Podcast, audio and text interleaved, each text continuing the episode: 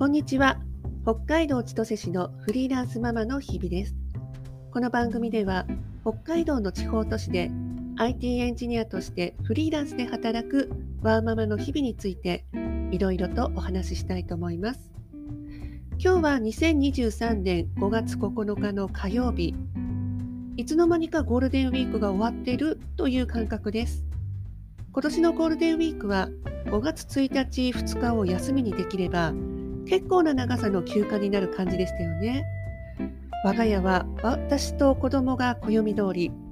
旦那は祝日でも少し出勤があったので、まとまった休みという感覚はありませんでした。お出かけは近場にちょこちょこお出かけました。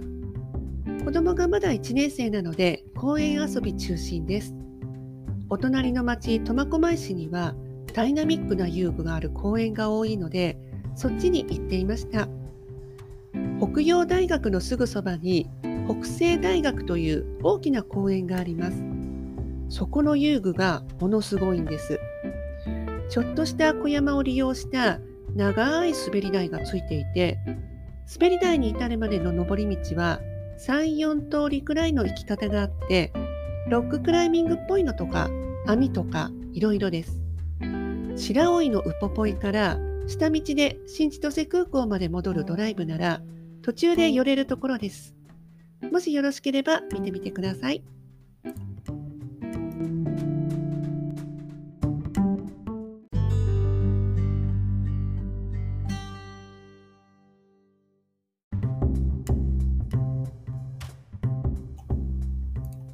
今日は卵アレルギー子のママの日常についてお話ししたいと思います。実は連休最終日に確認不足で子供に卵が入っているものを食べさせてしまいました。うちの子はアナフィラキシー反応とかはなく、湿疹が出たり、具合が悪くなったり、戻してしまったりという症状です。夜間救急病院に行って、抗アレルギー剤出してもらいました。原因は外出先でキッチンカーで売っていたフライドポテトだったんですよね。マクドナルドのポテトが大好物のうちの子は、あれ食べたいと言いました。で、私もフライドポテトなら大丈夫かとお店の人に確認しませんでした。そう、いつもは初めて行くお店で買い物するときは、これ卵入っていますかって私、ママが店員さんに聞いています。明らかに入っていないだろうというもの、例えばおかかおにぎりとか、かけそばとかかけうどんとか、そういうのは聞かないんですけれども、8割方聞きますね。大きいお店なら商品ラベルに書いてありますし、アレルギー使用材料というポップがすぐ横に置いてあるところもあります。今回みたいなキッチンカーは微妙なんですよね。空いていたら聞けるんですけれども、混んでいたら聞きづらいです。結構調べるのに時間かかるみたいで、こっちも恐縮しちゃうんですよね。でも、聞かないわけにもいかないし、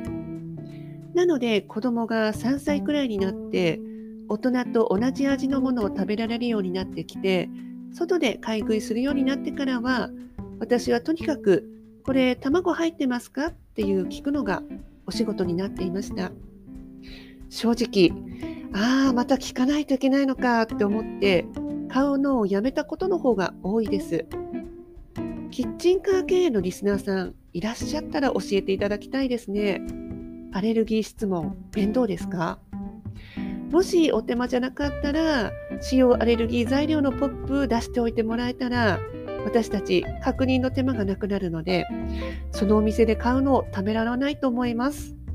と、こっそりアピールしてしまいました。一方、家での料理はそんなに大変じゃないです。とにかく卵を買わなければいいし、マヨネーズも卵不使用のものが近所のスーパーで買えます。売っているお惣菜は卵入っているものが多いんですけれども、それはラベルで確認できます。やっぱり外食なんですよね、要注意なのは。あとは小学校の給食ですね。とりあえず最初の提出物が面倒です。お医者さんのアレルギー診断書を書いてもらって学校に出さないといけないので、その後は月に1回給食に使っている材料の詳細表をもらえるので、それを見て卵使用のメニューがある日はこれは食べませんという紙を提出します。それで担任の先生にも伝わるというシステムです。で、その食べないメニューの代わりにうちからタッパーで何かおかずを持たせます。月に3回くらいなのでそんなに負担にはなってないです。助かるのは主食は全部卵不使用なものが出ることです。ご飯はもちろんパンも麺類、ラーメンにも卵不使用なんです。やっぱり学校給食側もアレルギー配慮でそうしているらしいです。北海道のラーメンって卵入りの卵麺が使われていること多いので外食でラーメン屋さん行ったことないんですよね。なので給食で食べられるって子供も喜んでいました。本当にありがたいです。これから大きくなっていったら友達と外で何か食べることもあるかと思います。それまでに食べられないものの見分け方と確認の仕方、一緒に練習しなくちゃと思っています。クレープとか皮に卵入ってますよね。みんなが食べているのに食べられなくて辛いかもしれないですけど、中の生クリームは食べられるので、そのあたりの説明とかですね、これから考えていかなきゃと思っています。はい、そろそろクロージングにしたいと思います。いつもは各週で配信配信してるんですけれども、今回はかなり空いちゃいましたよね。聞きに来てくれた方、すみません。次回はいつも通り2週間後の火曜日か水曜日のお昼頃配信したいと思います。よろしければまた聞きに来てください。ではまた次回お会いいたしましょう。